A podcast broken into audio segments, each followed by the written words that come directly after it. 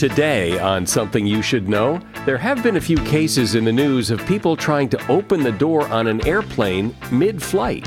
Is that actually possible?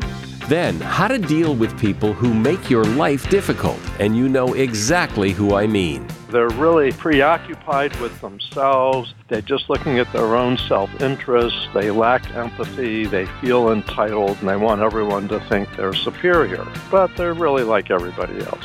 Also, a lot of men have no idea how to apply cologne and they use way too much. Let's fix that. Plus, understanding motivation so you can use it to get the things in life you really want. Motivation is actually something you can create on your own through effort, and it isn't something that you have to find through some external means or sources or, you know, inspirational posters or however you want to frame that. All this today on Something You Should Know. Something you should know.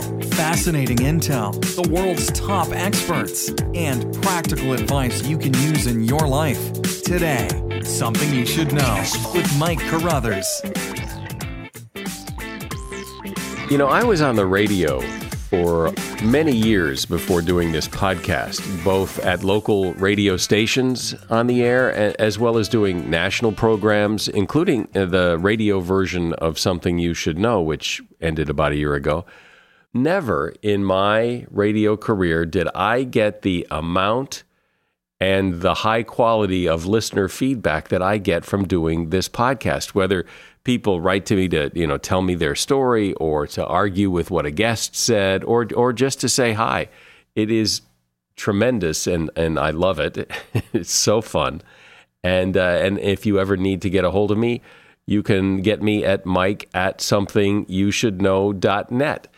The question I'm often asked by listeners is, you know, how can I support this podcast? And, and what I tell people, and my answer is, that if when you listen, if you happen to hear an advertiser that sounds interesting to you, check them out, try them out. Many of them give free trials or deep discounts in the beginning so you can try them out with little risk. And, you know, we vet all of our advertisers. In fact, pretty much every advertiser now, when they come on board, we have a, a, phone call, a conference call, so we can talk to them and they can talk to us. And, and I can vouch for every advertiser on this program. So if you want to support the podcast, that is a, a great way to do it.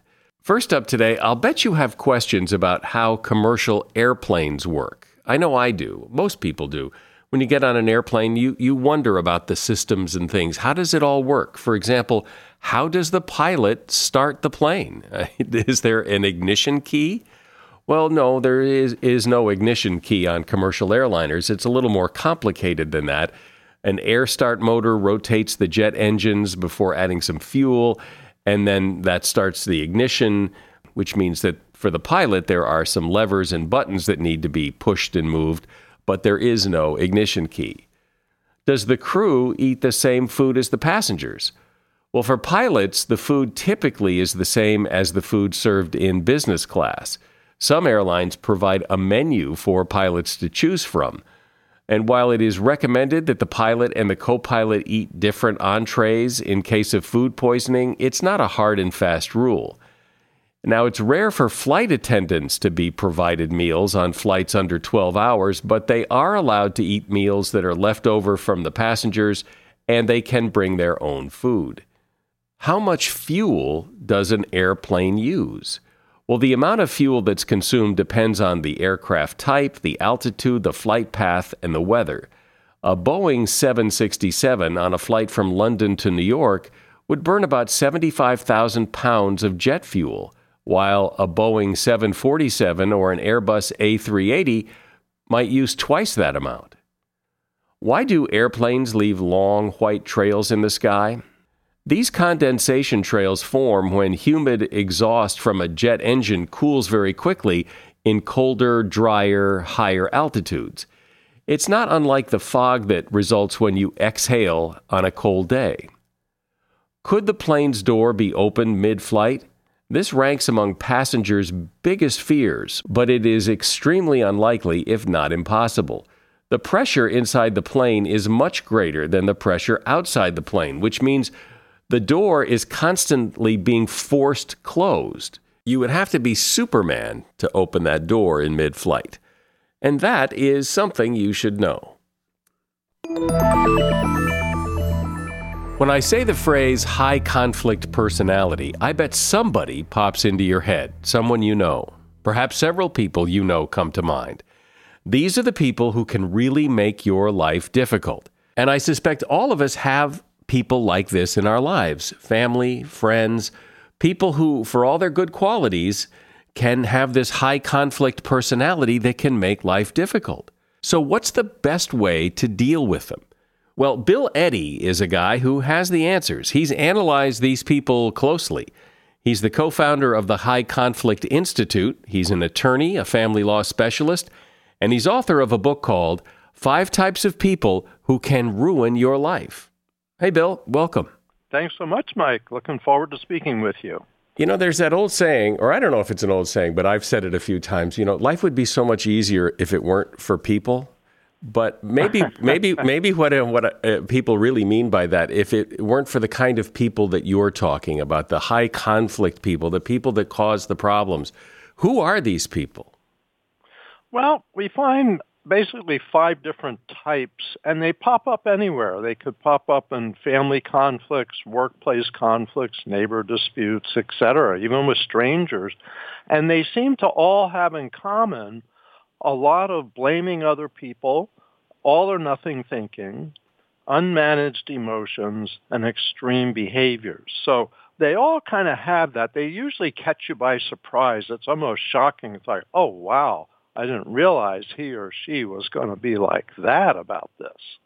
Oh, yeah. Who hasn't had that experience of, well, where did that come from? Uh, what? Mm-hmm. And and so and now these people, these five types of people, they have names. I mean, they're the, the, the world of psychology has identified these people and put labels on them. So can you can you run through them real quick? Yeah, real quick. But one thing I want to say about putting labels on people is don't do it openly with people. Don't tell them I think you're a high conflict person or one of these five, uh, because they'll make your life miserable. So the five overlap with five personality disorders. And it doesn't mean they have a personality disorder, but they usually have some traits. So narcissistic personality, that's, that's one a lot of people are aware of nowadays, where they're really preoccupied with themselves. They're just looking at their own self-interest. They lack empathy. They feel entitled, and they want everyone to think they're superior. But they're really like everybody else. They're not superior. Then we have your sociopaths or antisocial personalities who are really con artists, they're manipulators, bullies, um, they like to dominate other people, they lack remorse, etc. Then you have people with borderline personalities, and this is a confusing name, but it basically think of them as on the border between love and hate.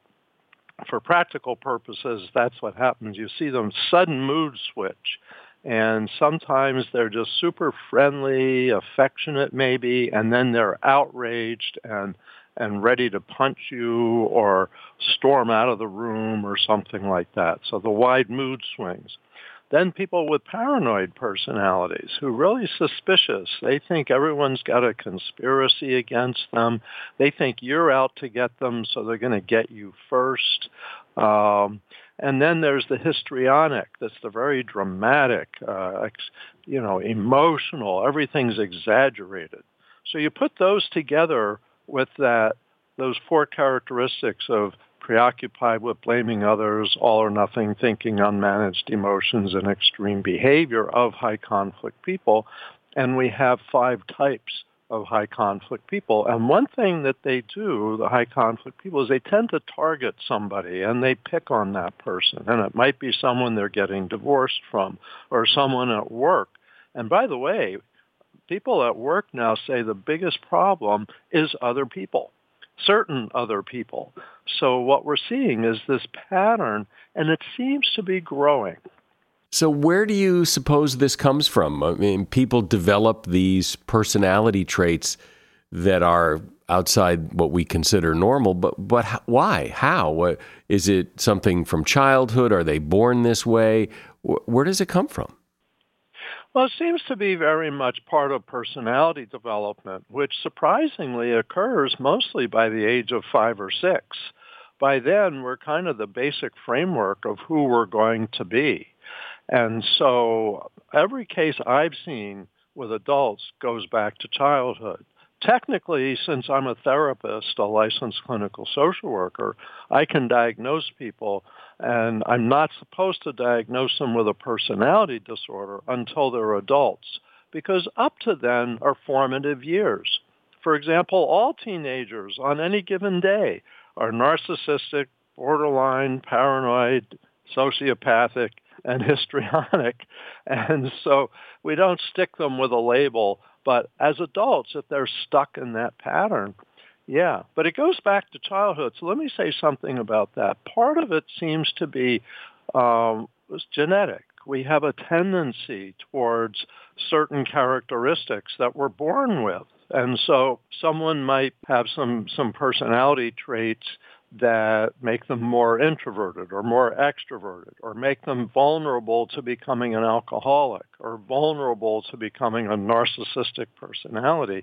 So part of it is genetics at birth, but part of it is what happens, especially in early childhood, that tilts people more towards or more away from these characteristics. So it's tendencies but life experience then fills in the gap. So in a way, you might say it's nature and nurture, you know, genetics and environment. Do you think that people who fall into these five categories know there there's a problem? No. That's one of the big problems is they don't know there's a problem.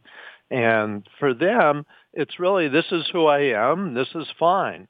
And if you have a problem with it, it's all your fault.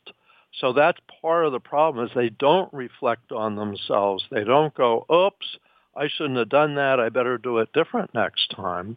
Instead, what they go is, oops, you messed up. You know, you better change. You better quit being that terrible person you are to somebody else without looking at themselves. But isn't there a risk of, of being too far the other way where everything's my fault and, oh, I'm so sorry and I'm sorry you're upset and, oh, it must be me? Yeah, yeah. And the ideal with everything about human behavior and human personality is balance. And so, yes, you want to reflect on yourself, but you don't want to be so self-critical you're immobilized. And as a therapist, I've worked with some people like that. As a lawyer, I've worked with people like in high conflict divorces where one person does all the blaming and the other person is depressed and blames themselves. Neither one of those is a healthy thing, but they don't people don't become high conflict personalities that blame themselves all the time. You basically don't hear from them because they isolate themselves and and they're discouraged and they don't bother people. So yes, you could go too far with that. So the question is balance. That's the key. So in dealing with high conflict people and these five different types of people who can ruin your life. Is the strategy the same across the board for all of them, or does each one have its own individual strategy? Well, the answer is yes to both of those. Across the board, there's some things, there's a method I call the CARS method. It's connecting, analyzing, responding, and setting limits. What that is, is across the board, it helps, first of all, calm them down by connecting with them tell them you you know you have some empathy attention respect for them. Even if that's the opposite of how you feel that's what calms people down. Second is helping analyze their choices. Your choices their choices. Focus on the future rather than the past behavior the third is responding. Usually they have misinformation. They distort information. So responding with accurate information. Don't say you're distorting. Just say, look, here's some information that may be helpful. And the fourth thing is setting limits because high conflict people don't stop themselves. So the people around them have to stop them. Stop them from talking, stop them from hitting, stop them, you know, society has to stop them at some, to some extent. So these four things with all of them, but there's some refinements with each of these personalities. So let's say you're dealing with a narcissist. It's real easy to engage in an argument with a narcissist about who's superior because they think they're superior, but the behavior that they have makes everyone around them think they're inferior. And so the temptation is to say, you're not so hot, buddy. You're the idiot. I'm the smart guy here. And don't do that. That doesn't work. So that's specialized for narcissists. Don't engage in arguing over who's smarter. Focus on what to do next. So that's just one example. But I would imagine that that applies to everybody. I mean, to sit and talk about what the problem is with them is is fairly pointless. Let's figure out how to fix this. Yes. And in fact, the, all the principles like the CARS method I just described can be applied with anybody. And that's the thing. It's safe. It's harmless. It's really positive human relationships. So in many ways, it's like emotional intelligence. When you have emotional intelligence, you aren't busy criticizing people. You're sharing problems. You're looking at things from their point of view, your point of view, etc. High conflict people are the people with the least emotional intelligence. And it's kind of sad because they stay frustrated and stuck in their lives. I'm speaking with Bill Eddy. He's the author of the book, Five Types of People Who Can Ruin Your Life. You know, for a while now, I've been taking vitamins I get from Care of. Care of is a monthly subscription vitamin service made from effective quality ingredients that are personally tailored to my exact needs. What you do is you take this really quick online quiz that makes it really easy to figure out what vitamins and supplements you specifically need. And the recommendations you get are based on clinical research and traditional medicine with input from doctors and nutritionists. Then you get shipped right to your door a 30 day supply of individually wrapped packets with your specific vitamins and supplements. Care of vitamins cost about 20% less compared to similar brands at drug and health food stores. And I love it. It's, it's just so easy. I put out the packet for the day with breakfast so I don't forget and I don't have to go hunt around for bottles of supplements all over the place. I just open the packet, take the vitamins, and I'm done. For 25% off your first month of personalized care of vitamins, visit takecareof.com and enter the promo code something.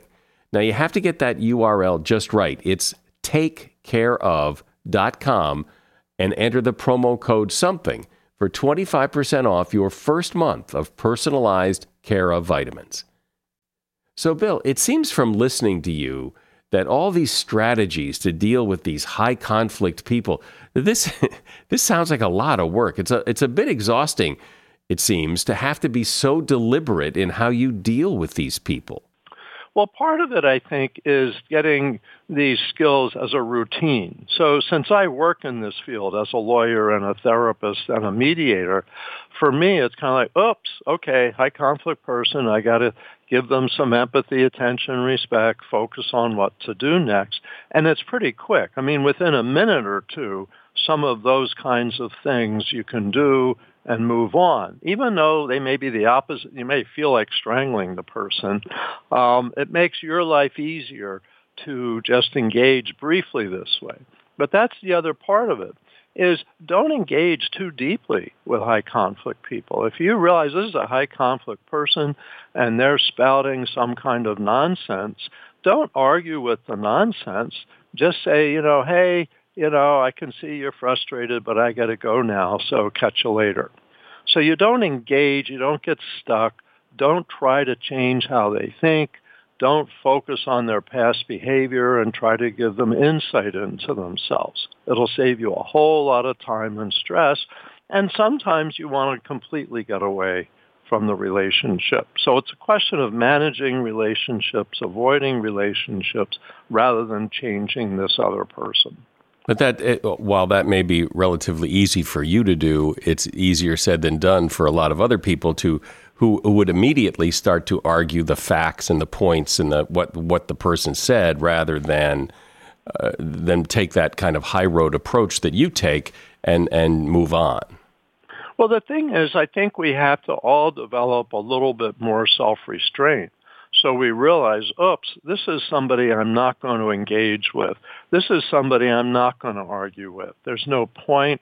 I won't feel better after five minutes of arguing, and they won't have changed their mind. And so while it, it may sound like or look like it's taking the high road, it's really self-survival. Uh, walking away sometimes is the smartest thing to do. Well, it may be smart, but it's also hard. I think. Yes, I th- it takes some practice. And is there any sense that if you deal with people that way, that you that you set a new standard with that person, so the next time they come back, we don't have to start all over again. That they understand that that you're not going to put up with this shenanigans and and uh, the relationship gets better, or is it a new problem every time? It's it's kind of in between. They they're more you know, in a sense, a thick skull. They don't get things because they don't reflect and they don't try to change. So to some extent, it is like a new day. You're just starting over. It's like Groundhog Day. It's the same thing day after day. But my experience is five times or ten times and the person starts to get it that, oh, okay, I'm going to leave you alone. They don't get it about themselves. They just get it about their relationship with you. So, for example, if you have someone, let's say it's a family member, that you just don't engage and you kind of make it shorter and shorter and shorter interactions, they start realizing you're not the person to go to and complain to, so they're going to find somebody else. And it does get easier over time. It just takes sometimes a longer time than with other ordinary people. Because all of those people, all five of those types of people, have people in their life that they don't screw with that it's either their boss or somebody that they know there are limits with those people and they don't pull this stuff with them. To, to some extent, that's true, but for some of these folks, they even do it with everybody, even their closest family members who are the ones trying to help them out. But you're right also to some extent. There's people that go, uh, I'm just going to avoid so-and-so. And you see this like with a workplace bully is workplace bullies start out picking on anybody, but the ones they keep picking on, they find out they can get away with it. And it may be because management tolerates it, or it may be because the person they're picking on tolerates it. So it's really it's it's kind of a, a slow process, but you've got to be able to set limits. That's but, why that's so important, even if it's just walking away. But in that case, where the, it is the workplace bully picking on someone. And as you say, some people tolerate it and other people don't. What does it mean to not tolerate a workplace bully? What do you do to shut them down? Well, partly it depends on how extreme it is, and we certainly have to put responsibility on the organization, like people that have been dealing with sexual harassment his organization protects the, the perpetrator for that, that's their fault. It's not the individual victim's fault. But some individual victims are able to say, you know, that's enough, Joe, um, or just walk away. They don't get stuck in some of those conversations. The problem is people don't feel allowed to be what they would think of as rude. So a lot of really nice people get picked on because they try to be nice to high conflict people. And high conflict people don't care whether you're nice to them or not. They just keep doing what they do because that's their, their habit. That's their personality. So part of it is just saying, even in your own mind, I'm not going to listen to this. I don't believe them. Or they might, you might say something out loud. Well, I disagree. We're going to have to agree to disagree, and I've got to get back to work. So just shutting them down, even briefly, you don't have to say you're being a bully or you're being inappropriate. just say, I've got to go. And my last question is Is there any sense of you know what percentage of the population these five people combined make up? Well, it seems to be about 10%. Um, there's we don't have research on this at this point. There is research on personality disorders, in uh, the United States, and it comes out about 15% of the population meets the criteria for a personality disorder based on large random studies. But not all people with personality disorders are high conflict people. They don't all have a target of blame, someone that they, you know, put this all on. So that's why I think it's probably about 10%, and it's a lot that overlap preoccupied with blame, but also traits of one of these five personality disorders. Well, given that it's one out of 10 people, we're all likely going to interact with these people throughout our lifetime. So it's good to have some, some ammo to, to deal with them when the time comes. Exactly. And one thing I want to say is I think they may be increasing because of the nature of society. We're rewarding this kind of behavior in many ways through the shows we like to watch, through, you know, anger at the news and all of these things. So I think that getting the tools now is real important because the more people that know how to kind of manage and distance themselves from this, the less it's going to bother all of us. My guest has been Bill Eddy. He is the co founder and president of the High Conflict Institute. He is a certified family law specialist and senior family mediator at the National Conflict Resolution Center in San Diego. And his book is Five Types of People Who Can Ruin Your Life. You'll find a link to his book at Amazon in the show notes. Thanks, Bill. Sure. Thank you. In order to accomplish your dreams, your goals, you need to have motivation to get you through. So it's important to understand just how motivation works. Does motivation strike like lightning, or does it come from within? Is it the driver of your efforts or the result of your efforts? Jeff Haden has researched what motivation is, how it works, and some of the myths people believe about it. He's the author of a book called The Motivation Myth How High Achievers Really Set Themselves Up to Win. Hi, Jeff. Welcome. Oh, thanks for having me, Mike. So, since it's the title of your book, let's start there with what is the motivation myth? I think m- most people have a sense of what motivation is and how it works. So, what's the What's the myth? Where did that come from? I was talking to Venus Williams, which if you're going to drop a name, that's a good one to drop. And you know, clearly she's a world-class tennis player, but she also does a variety of other things. She owns a design company, she has a fitness wear line, and she's actively involved in, in all of them. So here's a person who is achieving tremendous success in a variety of pursuits. And not once does she ever mention this lightning bolt moment where she had discovered her life's purpose and had all the motivation she needed to go out and conquer. And I thought about all the other really successful people that I'm fortunate enough to talk to, and none of them ever describe that moment. So contrast that with lots of people I talk to that say they feel stuck, that feel they're kind of in a dead end spot, that can't figure out what they want to be and do, don't have the motivation to do anything, and they're all waiting for that lightning bolt to hit them that says, This is who you are, this is what you should do, and you are now filled with all the motivation and determination you need to go achieve it.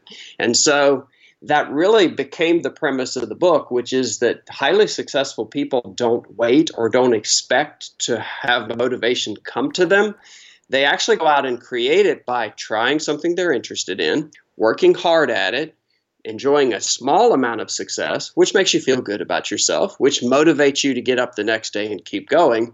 So, motivation is actually something you can create on your own through effort, and it isn't something that you have to find through some external means or sources or, you know, inspirational posters or however you want to frame that. But I've heard people say they had that lightning bolt moment that that you're saying doesn't happen, but I know people who say it did happen. Well, I do think there are some. You know, you you can run into some people that when they were 14 decided that they wanted to be something. I have yet to meet one, and I have met a ton of people who say they haven't found that yet. So if you're fortunate enough to be that person that had the lightning bolt, well, you don't need me. you can skip me and just go on being a, a, tremendous success. But if you're struggling or unsure or haven't had it, then this is a good place to start. And everything that I have ever accomplished, I have done that way. I have never had the lightning bolt. But if you don't have some sort of lightning bolt moment, where does the idea come from? I mean, you mentioned, okay, so you're going to run a marathon. Well, where did that come from? It had to come from somewhere, something something spurred you to decide to run a marathon. Right. And so what you do is you just stop and say to yourself, what am I interested in? A great example is Kirk Hammett. He's the lead guitarist in Metallica. You know, you think you would think a guy that plays in a band that sold 100 million albums and still somehow, even as a dinosaur band, can sell out 50,000 seat stadiums, was this guy who always had a plan and a purpose.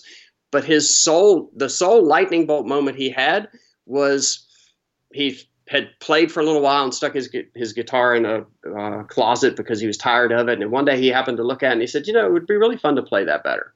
And so that was his whole goal, and that has always been his goal. He's never set out to be a rock star. He just wanted to be a musician that got to play with his friends. And of course, it's become something else. But you can pick things that you're interested in. We all have things we're interested in, and just say, you know what? I would like to get better at that, or I would like to become whatever that thing is. And you start and you keep your head down and you do the work. And at some point, you will figure out is this right for me? is this not right for me? I, I think people get stuck with the idea that they have to pick something that will be a lifelong pursuit. And I think it's a lot more fun to be what I call a serial achiever, where you set out to do something and maybe it takes you four or five years and you reach a really high level or you've accomplished something really great. And if you get to that point and say, you know, this isn't as fulfilling or fun as it used to be, and I'm really interested in that, whatever that may be, then you can shift and you can start that process all over again. And you haven't lost anything. You haven't wasted the four or five years that you put into the other thing because all of the skills, all of the discipline, all of the mental perseverance and character and everything else that you develop through that time, you can apply to the other pursuit So you could actually have four, five, six things over the course of your life that you achieve at a very high level that are really, really fulfilling. Not always. Uh, for example, I know several lawyers who have who have put in a lot of effort to become a lawyer and find out they hate it. And right. they're really stuck. It isn't like they can just go, oh, well, let's go try something else. They can't. They'll, they don't. They wouldn't make enough money. They, there's no way they could start over. Possibly not. Although I, I would argue that my wife is a really good example of someone who did start over. She uh, had a career in finance, worked for finance, a Fortune 500 company, and was a director of finance for them. And then one day decided she was interested in healthcare and went back to school. And now she puts people to sleep for a living. so it's not impossible, but there are other ways to look at that. If you're a lawyer and you really don't like what you're doing, it is still possible within that field to find other things that you can do that might be more interesting. I disagree that you are truly stuck. I think there is usually a way. It may be a hard way and it may not be the fun way, but I feel like there is a way. And I've done something similar too. I, I decided in I worked in manufacturing and I decided I wanted to run a plant. That was my goal. And I got to the point where I was running a plant. Took me 17 years to get there, a lot of hard work. 3 years into that, I thought, "You know what? Whatever my dream was, it didn't turn out to be quite like I hoped it would be. I want to do something different. And so I shifted and I started writing. And uh, I had no writing background, didn't go to school for that, anything else, but I decided I would work hard and put in the effort. And, um, and I've been able to do some really cool things. So I do think it's possible. It's really hard, though. I'm not going to deny that. If you have a goal of, let's say, you want to lose weight, and mm-hmm. you you see other people losing weight, and they, I mean, you think, gosh, those people have such willpower. I don't think I could do that. So you decide to lose weight, and the effort to lose that weight comes from where if it's not coming from motivation? Uh, that's a really good question. Well, you have to have a reason. And that's the problem with a lot of goals. Lose weight is a great one. If your goal is to lose weight, there's nothing quantifiable about that. It doesn't mean anything. It's like saying, I want to get in better shape. You know, what does that mean? How do you judge that? How do you measure that? So, like for me, when I decided I wanted to get in better shape because I felt like my cardio conditioning was pathetic, I decided that the best way to do that was to go off and ride this 100 mile Gran Fondo that had 11,000 feet of climbing in it and all this stuff. And I only had about four or so months to train for it. So that became my goal. Can I go ride that thing? As a byproduct, I lost weight. So that was how I approached that fuzzy goal and made it a concrete one. Uh, I'm wondering if maybe some of this is just semantics. I mean, if you, all right, so let's say I want to lose 20 pounds. And in that process, Ooh. I have those times where I, I don't want to go to the gym or I want to eat that chocolate cake. And the thing that keeps me on track, uh, you call it working the plan, but I would call it motivation. Well, and you can get motivation though by working your plan because if you start on your plan and you go for four or five days, if you commit to yourself that no matter what, for four or five days, I'm going to work my plan. And I think anybody can do anything for four or five days. And if you can't, then you probably don't want to achieve whatever the goal is that you're even talking about. So if you do that four or five days and you follow a realistic plan that will help you lose weight, you'll get to the end of the four or five days. And if you get on the scale, you will have lost some weight. And that in and of itself is gratifying because your hard work paid off. You can see the results. You know you're on the train and the train is heading towards the right direction or destination. And so then that I feel like motivates you to say, you know what, this works.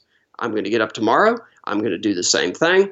So it's it sounds like what you're saying is that that motivation doesn't push you. Mo- motivation isn't the cause; it's the result. Motivation is a result of achievement and of feeling good about that achievement, and then you feel motivated to go and do that the next day. So it just gives you that push that's enough to make you get up the next day and do whatever your plan is. But it doesn't give you enough of a push that you're going to stick with it for six months without any gratification and without any fulfillment and without any of those moments where you feel good about yourself. I understand what you're saying, not to wait around for the motivation to strike you, that you need to make your plan and work your plan. But the idea of running a marathon or being a tennis star or uh, writing the great American novel has to come from somewhere. And the reason it bubbles up to the surface is it's attached to motivation you may have other ideas that don't have the motivation attached, but the ones that you decide to pursue, you decide to pursue because the motivation's already there. Otherwise, where where does this come from? Well, let's turn it around. If I asked you if there are things that you've always thought you might like to try but haven't, would you have some items on that list? Sure.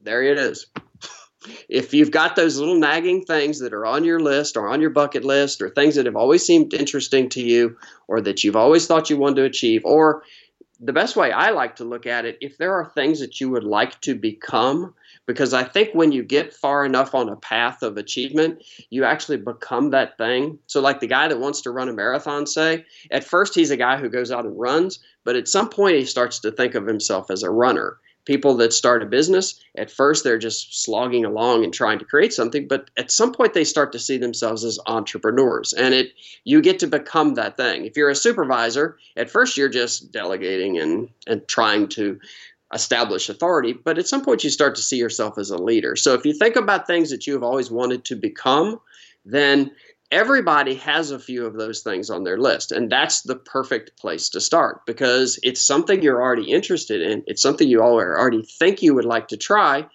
You just haven't. So try. I mean i know that sounds incredibly simple but it's true when you're looking back someday when you're 80 and sitting on your rocker i do this with myself all the time i don't want to look back and think I wonder what would have happened if I had tried that. I would rather look back and say, you know, I tried a bunch of stuff, it didn't really work out, but I did try some stuff that did, and it was really fun, and, and I feel good about that. I, I always regret the things I didn't do a lot more than the things I did, even if they turned out wrong, because you can fix what turns out wrong, but you can never fix what you never tried to do. Sure, and there's there's been plenty of research of people in their later years that have said that exact thing. I, I regret yep. the things I didn't try, not the things I tried and failed. Yep. Uh, so you learn from your failures. You don't learn anything from not doing anything. But I always wonder about those people.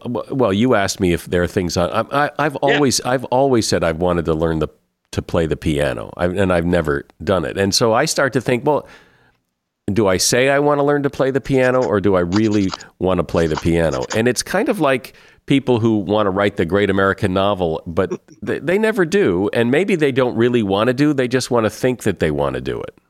Well, and that's that's a good point. So the best way to find out is for you to go off and at least commit to a little bit of time of trying to learn to play piano. And you'll find out not within the first week, but within a few weeks, you'll find out whether that's actually something that you're interested in and that you have some kind of knack for, or that you just have the enough interest that you're willing to put in the work to get better. And you can find out. And if you do find out after a month that, you know what, I've gotten, I actually can play a few things. I, I'm figuring out how this works, but I don't really like it like I thought I would that's cool. And you will never think about it again, and you can focus on some other goal that's on your list as well. And Yeah, you I- won't have that thing nagging at you every once in a while. I like that idea because, you know, I, I don't do it and I don't know why I don't do it. And now I'm thinking, well, you know, I should have done it years ago. And now I, so Yeah. it, it just perpetuates that I'll never do it. But what, but why not? Why not go give it a shot and see what happens? And my my example of that,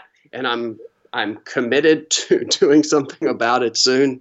Um, is I've always wanted to play guitar, and you know I've I'm lucky enough to have hung out with some some pretty accomplished guitarists, and I watch them and I think, wow, that would be awesome. And then you know I have picked up a guitar and tried to strum it and thought, what?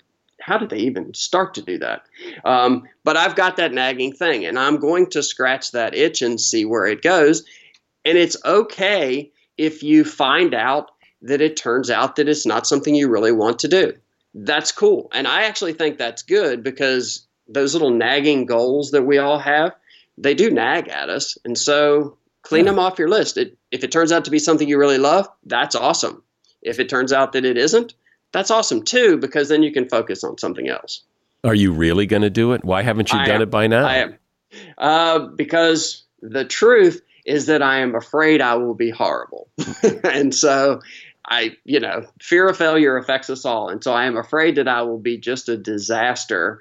Um, and so I've, I've not, but, but I've finally decided to quit being such a chicken.